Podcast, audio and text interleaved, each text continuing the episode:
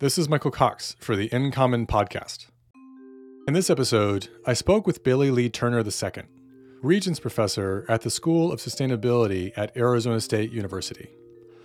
Billie holds other positions as well, including Distinguished Global Future Scientist at the Julie Ann Wrigley Global Futures Laboratory, also at Arizona State University, member of the U.S. National Academy of Sciences, and Associate Editor of the Proceedings of the National Academy of Sciences, focused on sustainability. Billie is a geographer and human environmental scientist who studies land use and land cover change from prehistory to the present. And he has also contributed to our understanding of the determinants of social vulnerability and resilience. Billie works on deforestation, primarily in Mexico and Central America, and urban design in arid environments, especially the American Southwest. I spoke with Billie about two specific topics that he has written on, one being the reasons for the decline of a lowland Mayan population around the years 800 to 1000, and the other being a long standing debate between Thomas Malthus, who predicted famously that exponential population growth would inevitably outstrip linear growth in resources, and Esther Boserup, who argued that population induced scarcity would motivate the necessary innovations to avoid systematic decline. We also discussed the book that Billie recently wrote entitled The Anthropocene 100 Questions and Answers for Understanding the Human Impact on the Global Environment. This is being published by Agenda Publishing, which is the same publisher of my forthcoming book on environmental property rights. And it was my editor at Agenda who initially introduced me to Billie before I asked if he would be interested in being interviewed for the podcast. I'm very glad that he was, and I hope you enjoy my conversation with Billie Lee Turner II.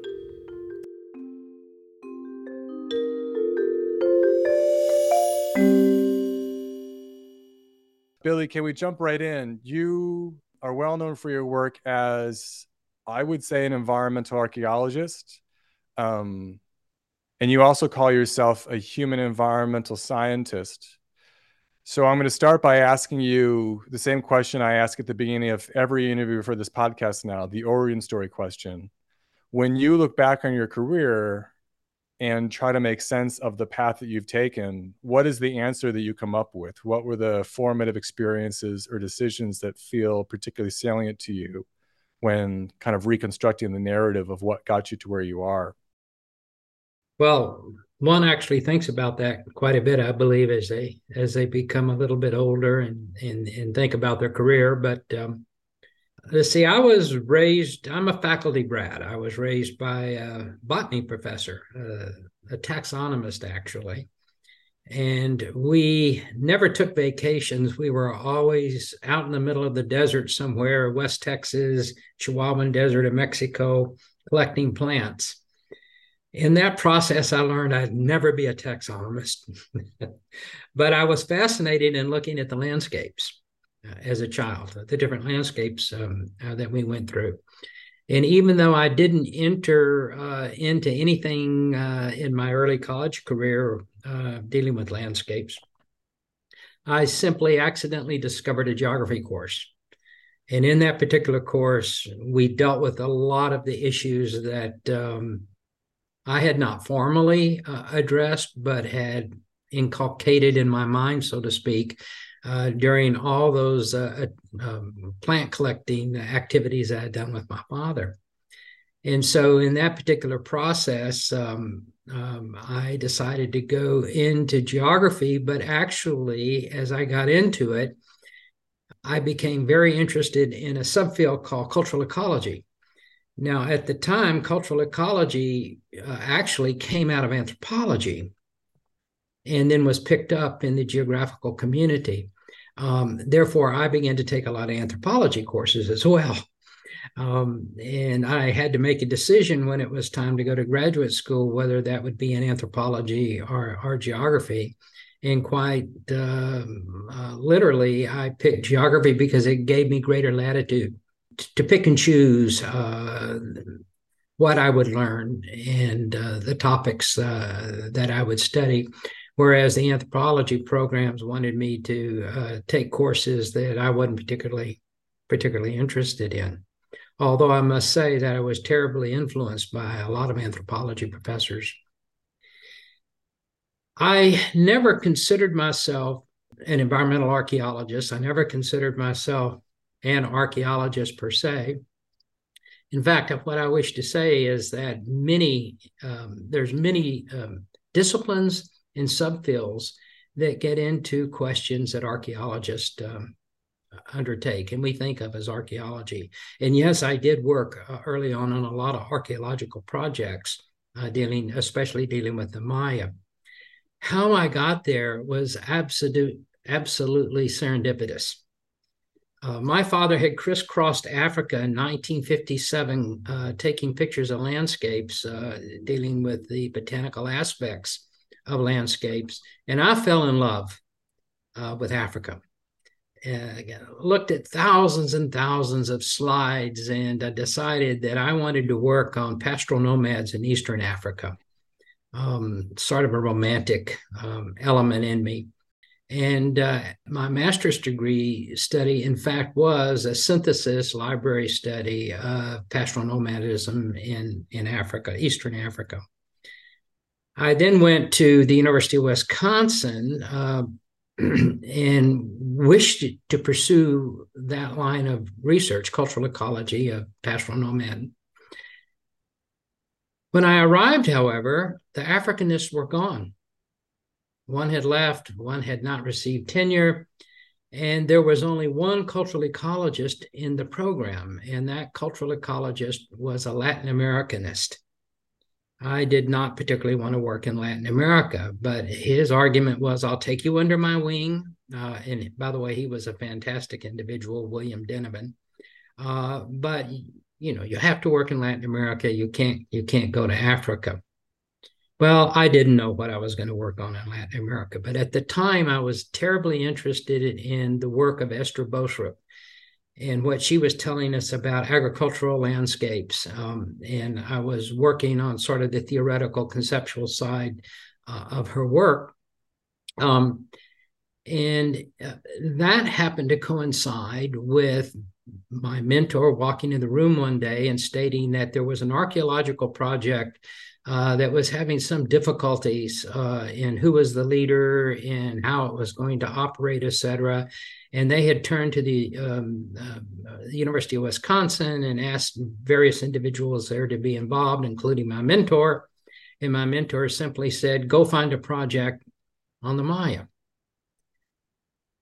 this is the serendipity. Never intended to work in this area at all. So I started reading all this work about Mayanist and, and the, the ancient Maya, the collapse of the Maya, the depopulation of the Maya, and drawing on Esther Boserup, I instantly realized that they were wrong. They meaning the overall argument that the archaeological community was making at the time. What they were finding at the time was a very large, densely populated, uh, urban based uh, um, civilization. And yet they were arguing about uh, fantastic slash and burn systems of agriculture that could have supported it. Well, if you were a believer in Boserup, you had to immediately say couldn't be possible, right? That you have densities of that level, have land pressures of a certain kind. You have to have intensive agriculture um, uh, uh, to pursue that. And so those two things coming together, I told my professor, i will go, I'll go down there and find out how the Maya were practicing agriculture. And so that's serendipitously how I moved into what uh, you you were calling um, uh, environmental archaeology or Mayan archaeology at the time. And I was very fortunate to work with some outstanding archaeologists um, throughout the entire Maya area.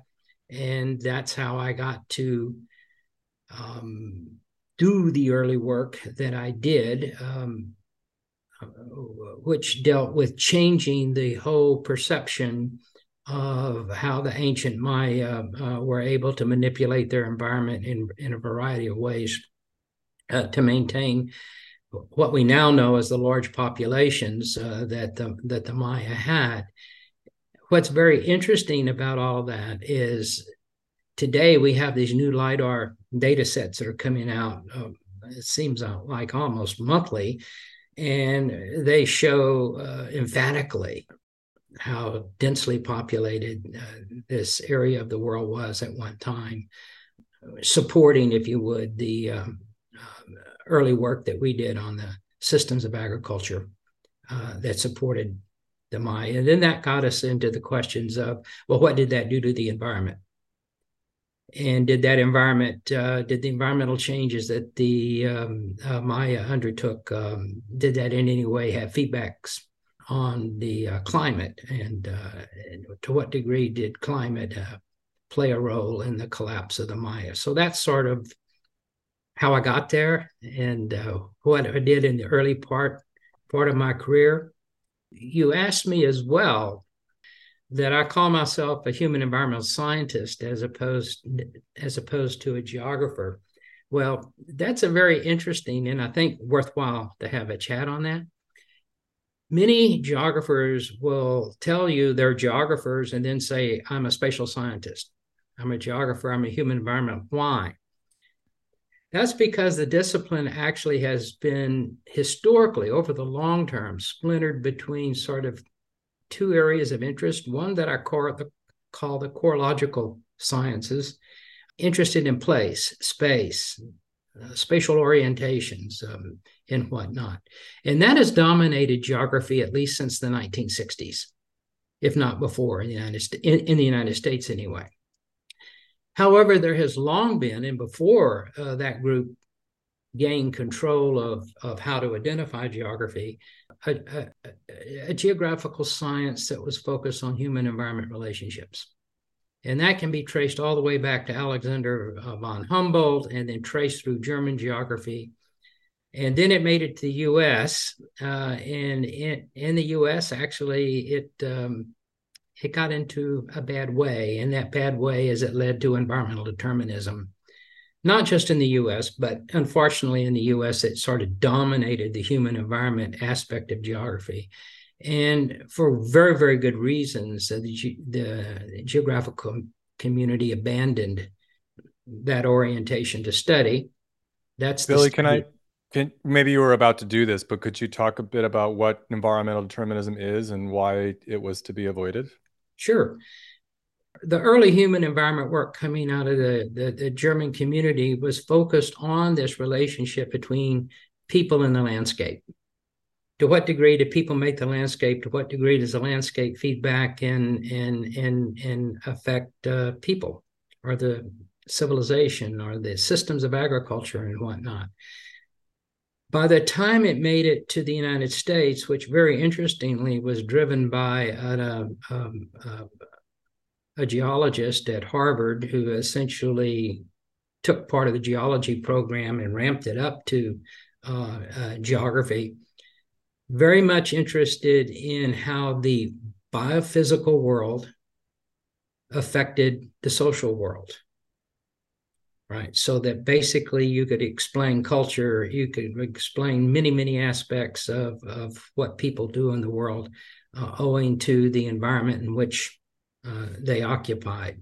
And that led to a whole series of what we now consider and, and should rightly consider um, sort of wild and in some cases silly arguments you know such as um, uh, work that's um, high intellect was associated with uh, people that lived in the westerlies because they have high pressures and low pressures constantly moving across the landscape. And so this biophysical part of the world, right, affected the mental part of the world, which then affected um, uh, the advancement of civilization and so forth.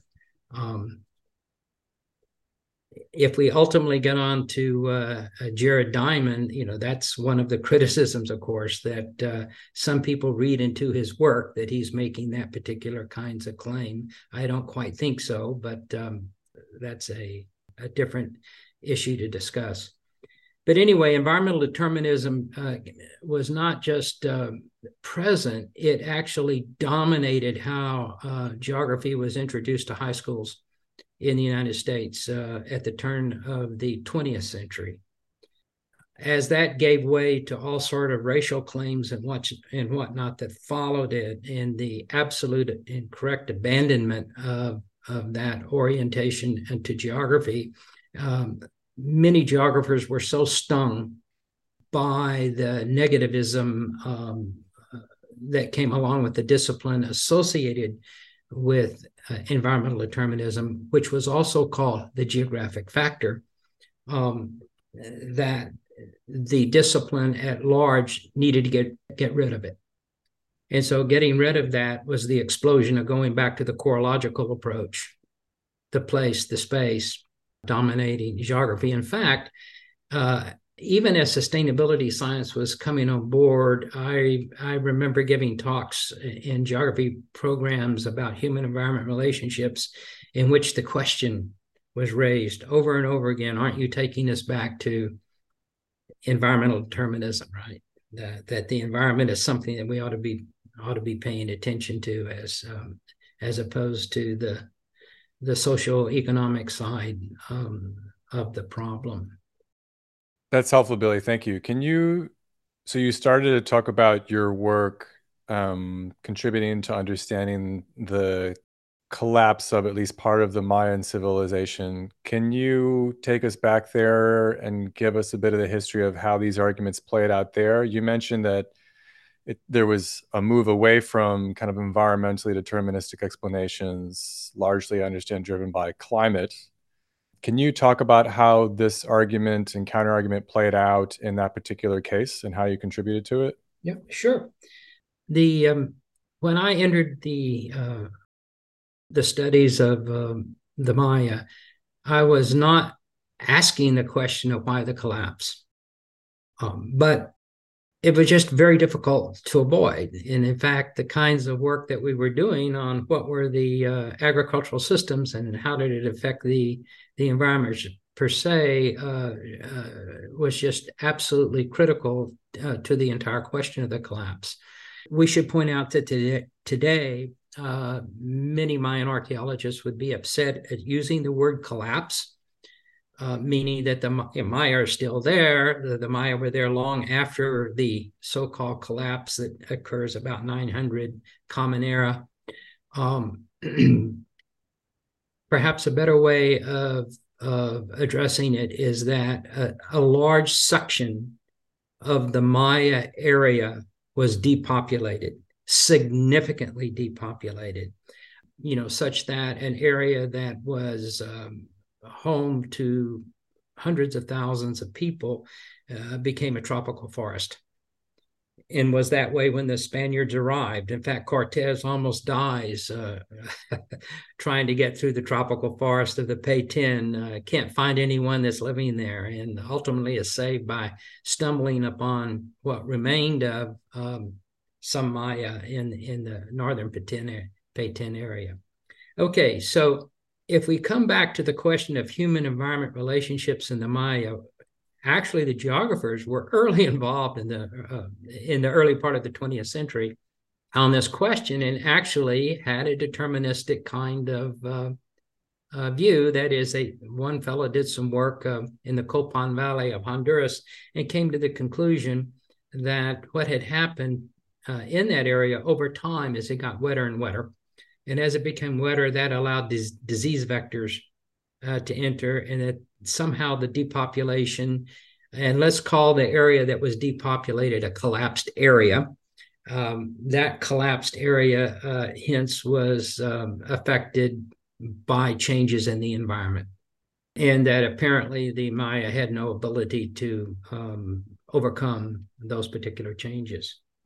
Now, through time, the whole question of was the environment good enough uh, to support large populations, all these kinds of themes uh, kept resurfacing. However, by the time I entered the ball game, uh, the anti-determinist uh, viewpoint was so strong that to start pointing at the environment per se as a driver of this collapse was immediately raised the question of determinism. It was sort of a no no. You couldn't go in that particular area. Now, mind you, that was not where we were. We weren't there to try to explain that climate somehow dictated what happened to the Maya. But we were pointing out that they had really changed their landscapes. They had taken a, um, a, wet, dry tropical forest zone and denuded large, large sections of it. They had changed the hydrology of wetlands. Uh, they had done any number of things that any um, innovative people would have done uh, to manipulate that particular environment to support the population uh, that it had. But those changes had to have uh, impacts um, on the mine. For instance, you cut the um, you cut down that forest and you lose massive amounts of evapotranspiration uh, that go into the atmosphere and hence feedback as rainfall. It turns out in this area that the limiting factor for um, soil nutrient uh, quality is um, phosphorus, uh, which it gains from um, from dust. Much of it's gained by dust in the air, which is captured by the canopy. And so these things were being lost um, by the manipulations of that landscape. Well, then something happened. And this happened uh, during the time I was actually working uh, in the Maya area. That is, the paleoecologist entered it in, in a big way.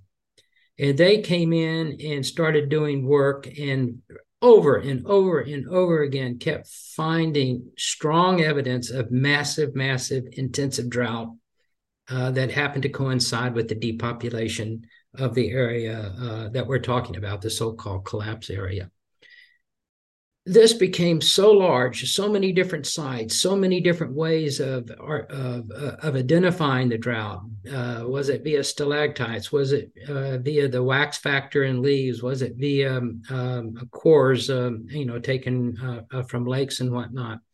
That it became quite clear that that there was significant drought and it had lasted for quite some time and it was quite intensive. Um, that got to a point where we simply could not ignore the com- community could not ignore the fact that drought was present. And in fact uh, uh during the 1970s the archaeologists had gathered together and concluded that there was some sort of broad system changes that had taken place and they hadn't emphasized drought so much but nevertheless they were identifying changes in human environment relationships what the work that I and others did, and then what the paleoecologists did was provide, if you would, the specificities uh, behind what those changes in the human environment relationship uh, relationships were. So the bottom line is um, drought probably, most likely, played a large role uh, in the depopulation of what we could call the central Maya lowlands. This is sort of southern uh, Quintana Roo, Campeche, northern uh, region. It played a role, but it played a role because the Maya themselves amplified that drought by the changes that they had made uh, in the landscape. But then you can come along and say, well, the Maya had confronted other drought interludes in the past and always recovered. They didn't just recover, they recovered and escalated in terms of the, um, the signifiers of high civilization. Why didn't they this time? And that remains a really, really interesting question. Now, we've speculated that um, it's because trade route relationships changed that the Maya had escalated uh, to um, uh, the role that they had in in the Central Maya lowlands because they dominated north-south trade from the Caribbean and the South coming across the Yucatan Peninsula up into up into Mexico, and that after uh, that collapse, trade went around the peninsula in uh, big canoes. In fact, Columbus actually intercepted one of these canoes. That was uh, trading around the around the peninsula.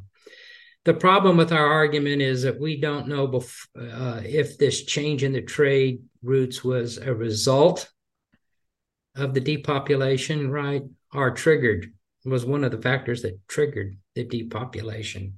But surely there was something going on on the socioeconomic side um, that made the Maya decide to simply abandon abandon the area.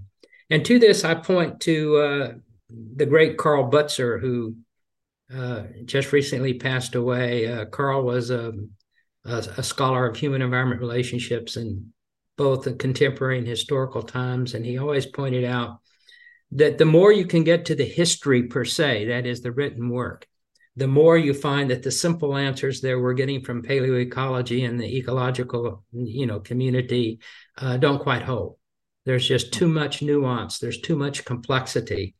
And so always be careful of of the simple of the simple explanation. And i suppose that's sort of where i stand on the question of the maya today what do you think about the interpretation then that drought was a necessary but not sufficient condition for in, like social deterioration? Is that an oversimplification? Like it needed to be there, but there was also other explanations that you needed to layer on top of it? That's certainly where I stand. I don't think you we can place it on uh, the drought interlude, uh, the, the last drought interlude anyway, in and of itself but it played a huge role. Okay. Absolutely no doubt about it. So, a second question about, and this is about environmental determinism.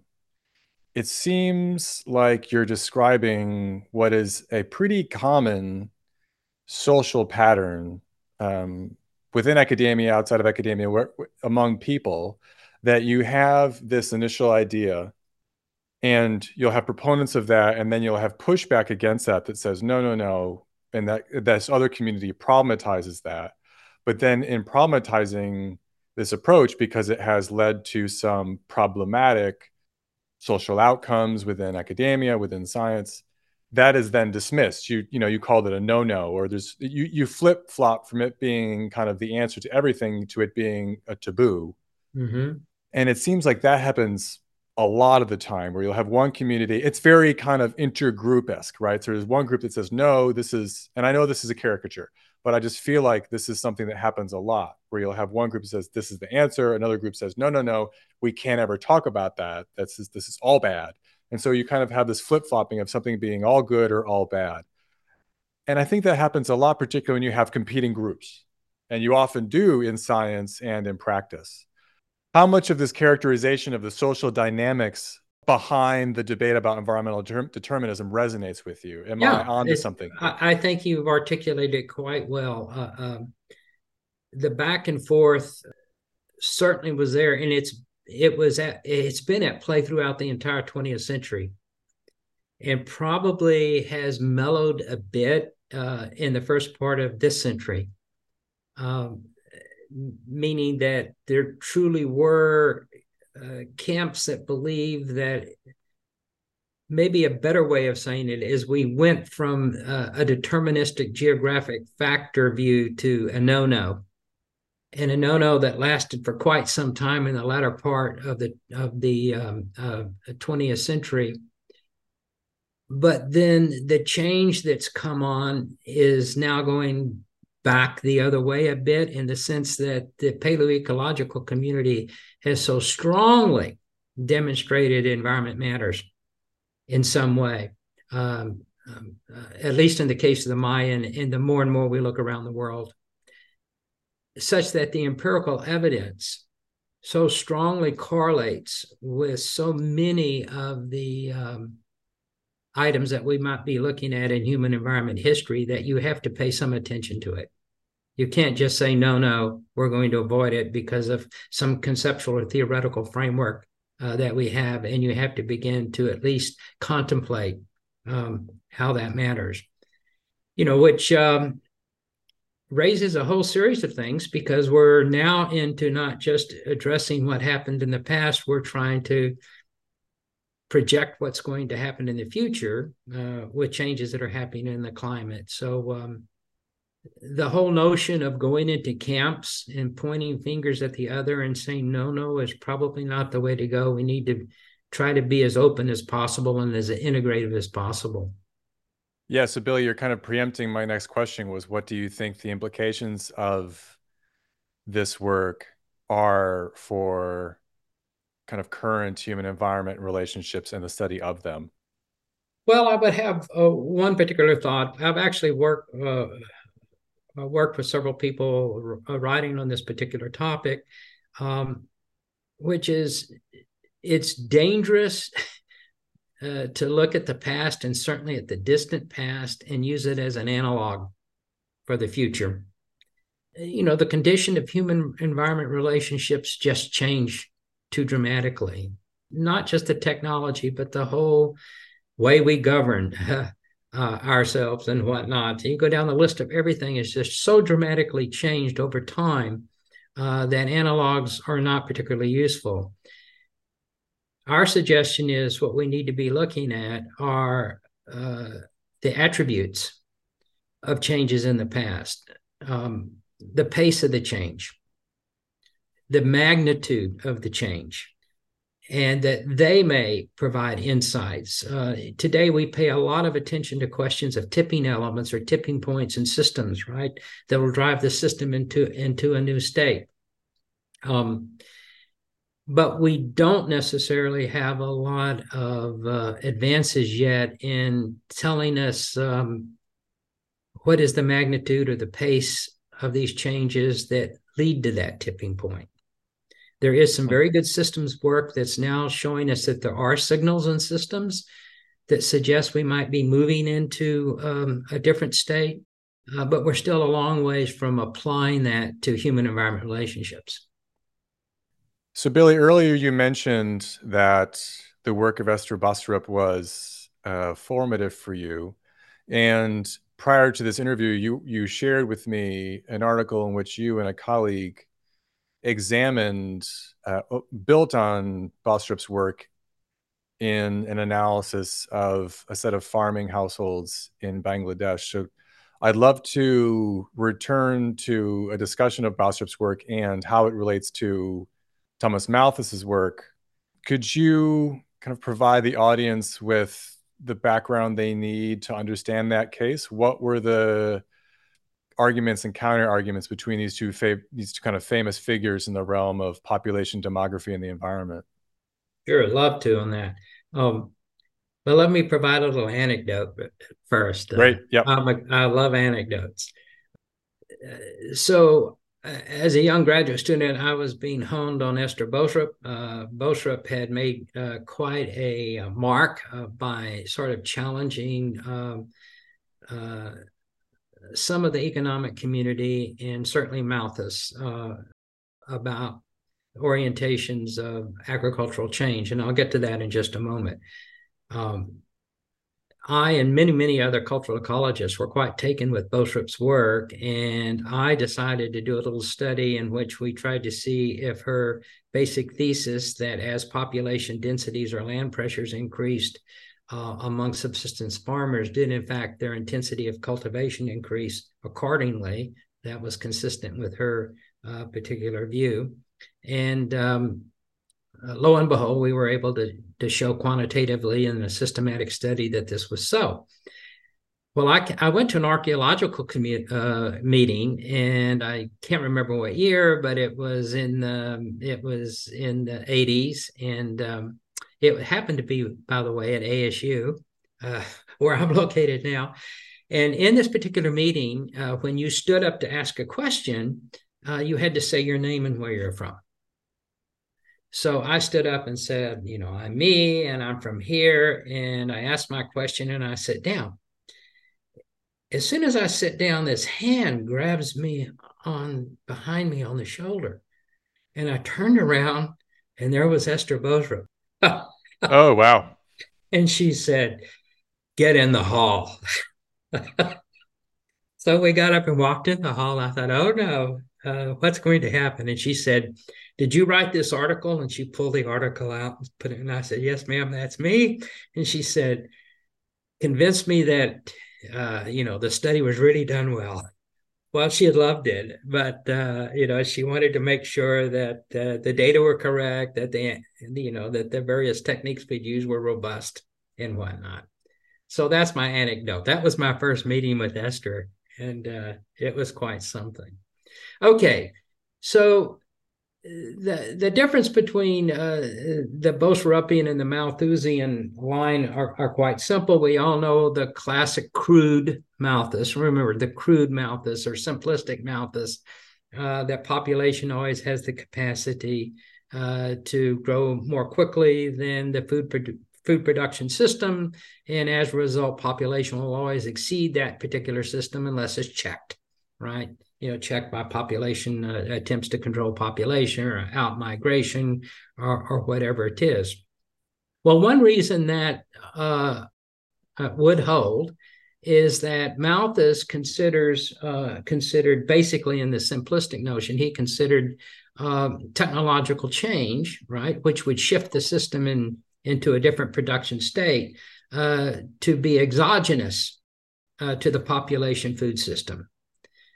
Boserup had done her work uh, looking at subsistence farmers around the tropical world and had seen something else, which is she she saw them changing the intensity of of their cultivation uh, as the land pressures increased. In other words, the technological shifts that were coming along that the farmers were using were endogenous to the system right so they may they knew how to uh, create terraces but they didn't use them right until the land pressures dictated that they had to use the terracing to improve the cultivation systems um, and food production systems that uh, they were after. So she introduced this particular theme, which, by the way, as I understand, uh, talking to her and many others, was um, not well taken by the um, economic community early on.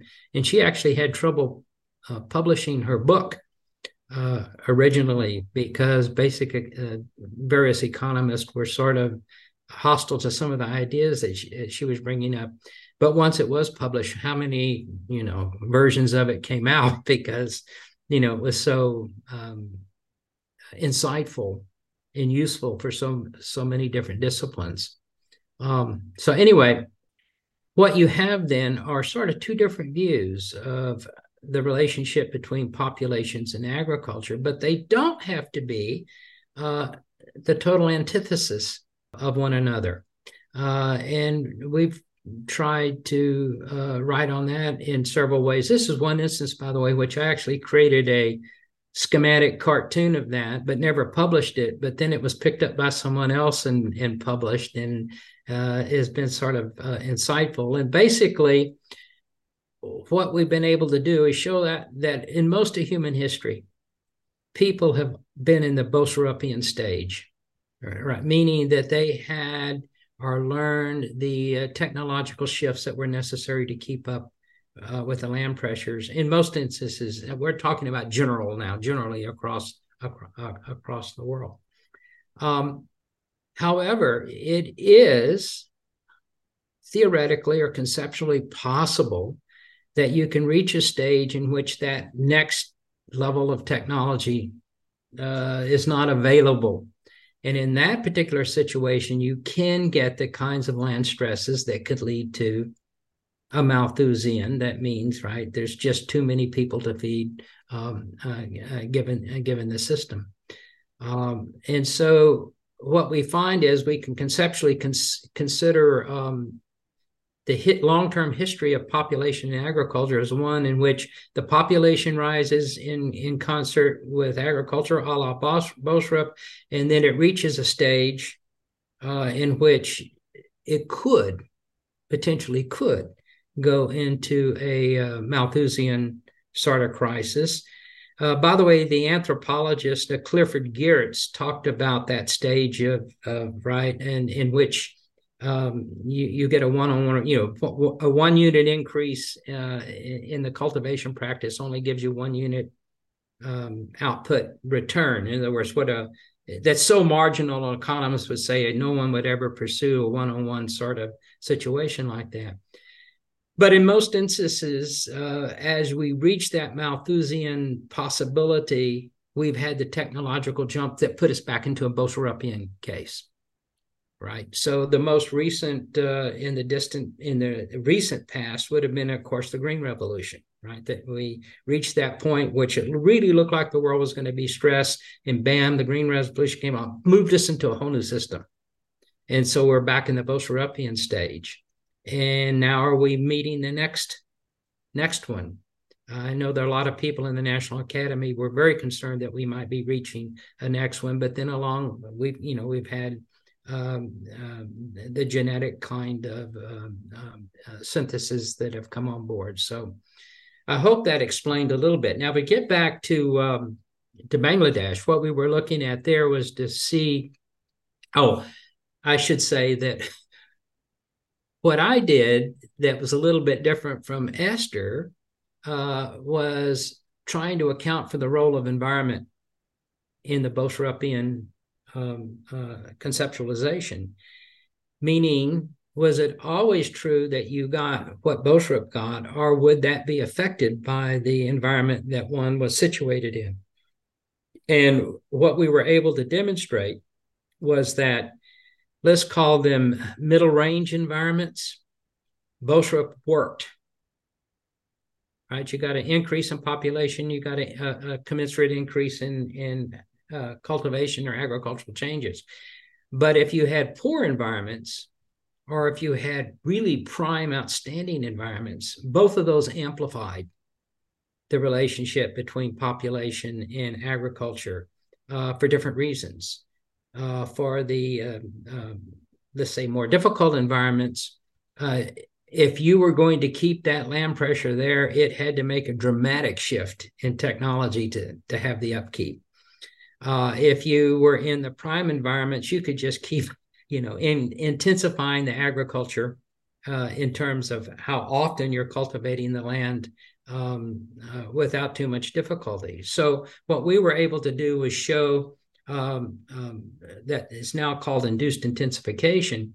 Uh, that the Boserupian thing operates, but it operates within the context of the quality of the environment that you're you're operating in. And that's what we were looking for in Bangladesh.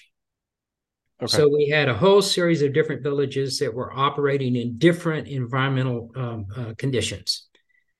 And we were trying to see the degree to which we could um, identify quantitatively how they were performing. And basically, our interpretation was what I just informed you about uh, was operative the really bad community, uh, bad environmental communities and good environmental communities amplified their their intensification over the middle range, which was more consistent with what Boserup argued. Where does the presence of spillovers or negative externalities fit into all of this, right? Because there is a story that the Green Revolution okay so maybe we interpret the green revolution as an example of induced intensification and so technology is endogenous and so you know to me that's an optimistic story certainly versus malthus. But the green revolution brought with it a lot of kind of negative side effects. Yeah that the theory you know how, so how does that change how we view this theory? Is it a correlate like is it a separate set of observations? Do you fit it into the theory? How does that relationship play out in your mind? Yeah.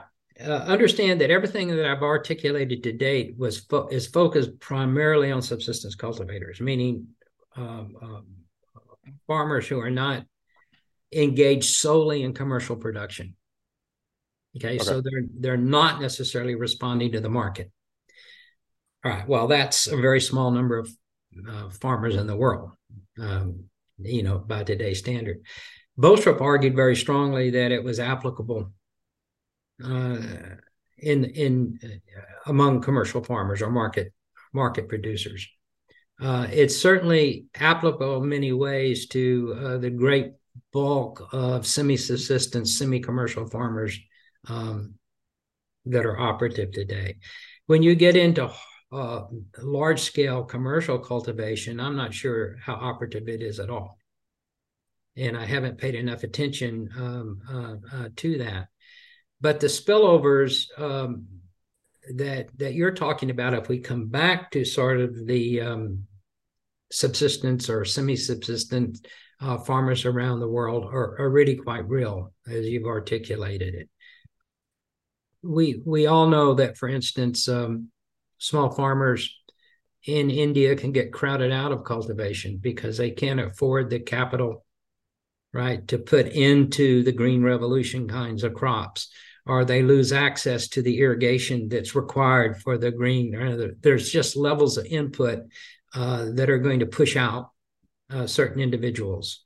and we can you know go on and on and on about all those exceptions so yes the bottom line is once we get into the complexity of international trade um, and whatnot the kinds of issues that i'm talking about become much more complex and not as simplified as i provided. However i wish to point out in a great scheme of things um, how these simplifications add some insight. For instance, Sen, the, the economist, right, wins the Nobel Prize uh, for demonstrating uh, a different kind of spillover, if we can call it that. And that different kind is that uh, he argued, right, there, there really are no modern day famines predicated on the fact that local people can't produce their food, right? But rather they lose the access to that food. And mm-hmm. that's the spillover in this case is that the foods are going someplace else, if we can call that a spillover, which would be the same, right, as the the, the classic uh, Malthusian crisis of the uh, the Irish potato famine uh, that that brought so many immigrants to the United States and elsewhere. Right during that time period, massive amounts of food were moved moved from Ireland to Great Britain. So I guess what I'm trying to argue about here is those are real simplifications as well, of which there's much more complexity and nuance, but those they they still provide sort of broad insights as to, yep. to what's operative in the world. So Billie, it seems like there's a common theme here actually. If we look at the case of say environmental determinism versus explanations that consider the say the endogeneity of climate and if we look at the conflict or the competing uh, explanations of Malthus and Boserup, you are in some ways moving us from a space of only thinking about explanations as being competing towards a space where they can also be viewed as complementary. It seems to be like a common denominator across these two. Yeah. Do you agree with that? Yes, I do. And I think we need to pay a lot of attention to uh, to your articulation of that. Yes. Okay. I mean, I think it's it's important to have explanations compete with each other because it's kind of this kind of evolutionary framing of science that you know survival of the fittest theory. But I also think that there can be, as I've kind of implied earlier, some that can kind of mechanize some unhealthy social instincts to kind of beat the other, you know, outcompete the other group in their theory so that our group mm-hmm. can win out. So moving on to some of your most recent work, Billie, you recently published a book entitled The Anthropocene with Agenda Publishing. Can you talk to me about your motivations for this book? What initially made you think of writing a book like this and what your goals are for the book now that it's published? So, most of my life, I never took vacations. Um, I seemed to be so overwhelmed with the number of graduate students and you know the next grant that you're going to get and whatnot that uh, we didn't spend much time uh, doing such things. Uh, my wife, however, uh, likes to cruise, and she insists that we go. And I never would go on a cruise. I always thought that was just something that uh, other people did. I didn't do. But anyway, I, I started to go, and we would sit at tables uh, with people we didn't know and have interesting chats. And um, I was always amazed at how many people at the table, once they learned what I did, would do one or two things. They would either ask very interesting, inquisitive questions about climate change, right? uh, meaning they really wanted to know and they didn't quite understand. You know, something like, oh, I I understand that if the um, um, ocean currents change, the climate's going to change. You know, very broad questions like that, in which they clearly were interested. To those that basically didn't believe in climate change and were trying to get you to, um, uh, you know, tell them that they they were correct. So one day I actually decided, you know what, what's needed is is a little book that goes through the the Earth system and how people affect the Earth system and leads us up to sustainability. Uh, so not everyone would want to read this book, but sort of an uh, you know an intellectual that wanted to bring themselves up to par that was the initial uh, rationale for the book. But as I began to put the questions, uh, and I decided to do it as a set of simple questions and answers, I realized that I was actually walking through the steps of the basic course I teach. Mm. Right. I was introducing people to how the Earth system operates. I was introducing to the long history of how people had manipulated, right, uh, the Earth system. Uh, that then got into the argument of well, when did the uh, Anthropocene or Anthropocene, whichever you want to, to say, um, began. You know, you could make a strong argument, as Ruddiman and others have done, that we were changing the biogeochemical systems uh, 10,000 years ago, not just uh, uh, the most recently. Uh, and then then that would get us into the whole question of where we stand today relative to climate change, to the questions of what is sustainability, uh, what are the characteristics of sustainability, how do we how do we articulate it? Is there really something called um, uh, inclusive wealth uh, that we uh, can measure a sustainable society? So I put that all together for an individual to want to say, how does the earth system operate how have people over time changed it where are we today relative to climate change and how do we deal with this question uh, of sustainability what i didn't do in the book and left totally out of the book is the the question of what kinds of strategies are the ones that we ought to be pursuing uh, to try to achieve sustainability. For instance, I did not get into questions of is fracking good? I didn't get into questions of um, different ways to reduce uh, CO2 emissions and whatnot. One reason I didn't go into that uh, vein is because I feel less comfortable in addressing them. And two, I find that when you read the literature on it, it, it seems to be so um, um, contentious you know, among the various groups of people, I decided that, that that needs another decade or so before I I would be willing to to entertain that that community. Although you do, Billie, have a lot of social content in here that is was you know when I was looking at it, very familiar to me. You've got a question about you know the tragedy of the commons. You've got the I don't I don't know how you actually pronounce it. The IPAT equation, like influence mm-hmm. equals mm-hmm. uh, affluence, technology, and population not in that order, obviously. So you're looking at a lot of this, the arguments about the, the social drivers of yes. environmental problems. Yes, yes, I do. And so for I, to me, that's a very natural pre- precursor. It's it's very it's it's at least adjacent to the space where we think about what we do about these things, because when you talk about what should we do, a lot of that conversation is about arguments about what are the actual causes. Because presumably, once you've established a cause, part of the answer to what you do about it is well, you address that cause. So it does seem like you're, if you're not explicitly in the space of like thinking about institutional solutions, you're kind of halfway. To me, you're already halfway in that space already, and that's some of that content.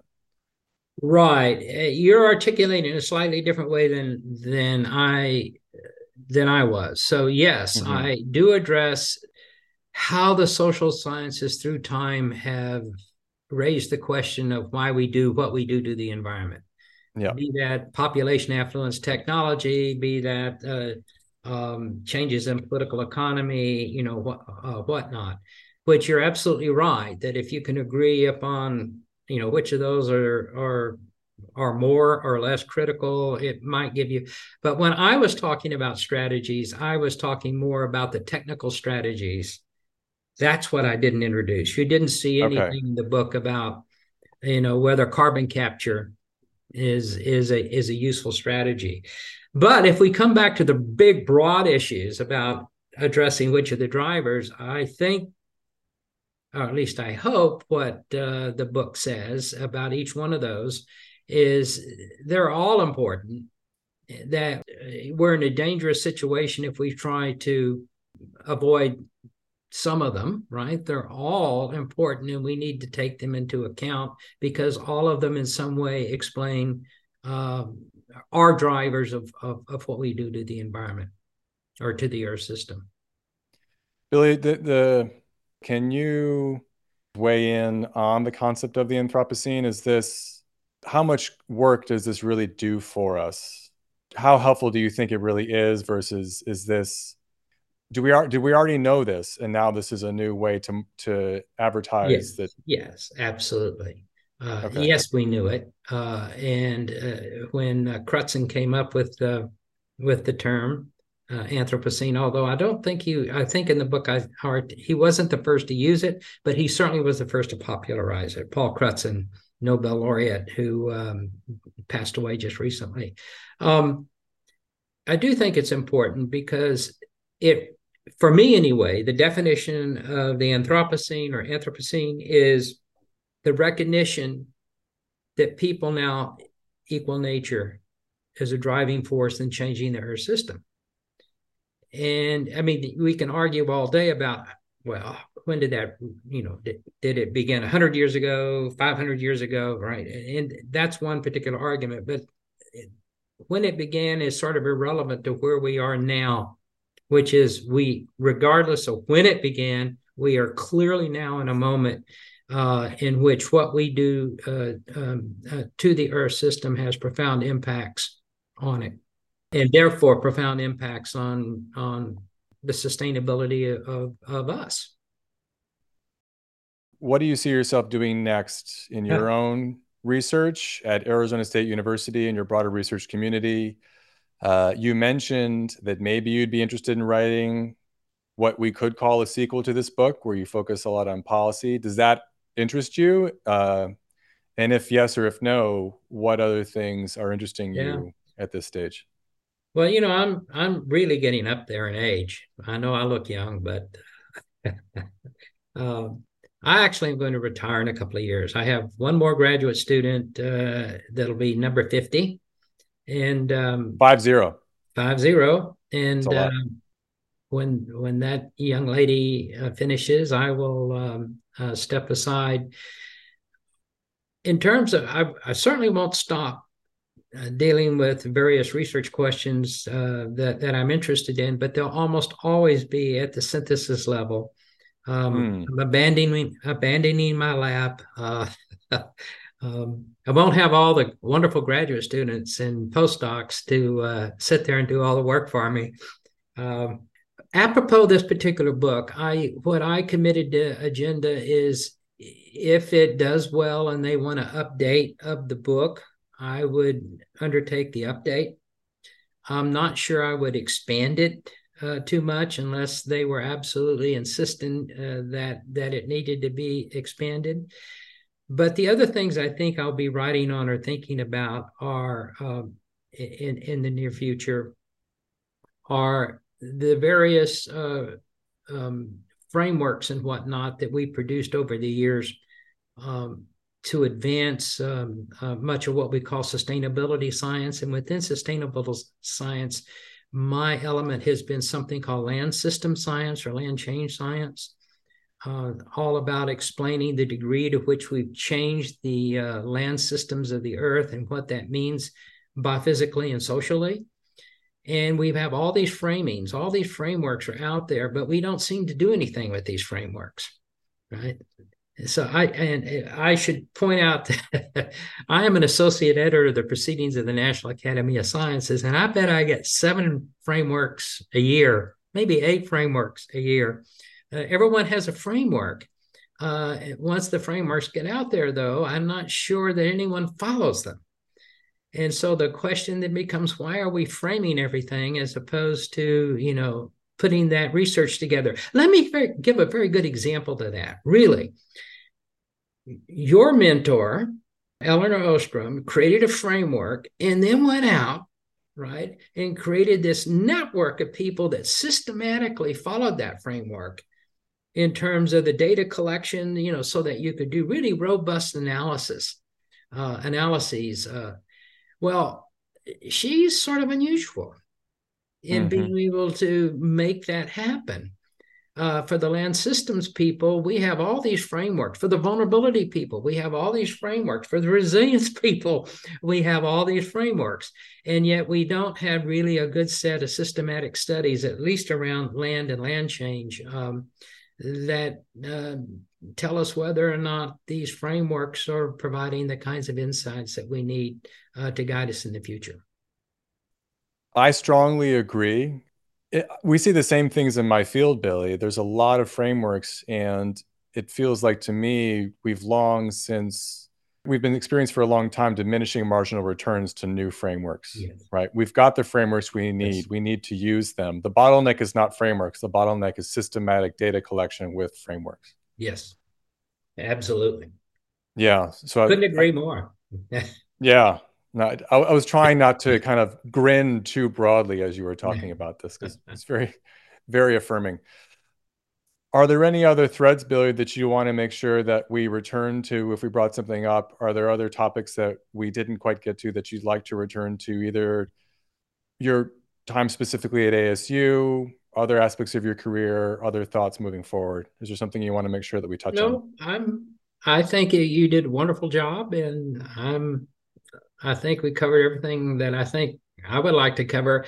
Yeah, I could talk about ASU, but I probably shouldn't. okay. Yeah. it's it's one of those. It, it was the best of times and it was the worst of times. So it's yeah, yeah situations. But I think virtually every faculty member at every university could make that claim. Yes, it's very therapeutic to have those conversations, but not necessarily on the record. Okay. All right, Billie. Well, thanks really again for your time. It. You'll hear from me. Thanks again. Thank you. I appreciated it. Bye bye. Thanks for listening, everyone. As always, you can find more episodes as well as entries in our blog on our website, incommonpodcast.org. The Incommon Podcast is the official podcast of the International Association for the Study of the Commons, or IASC.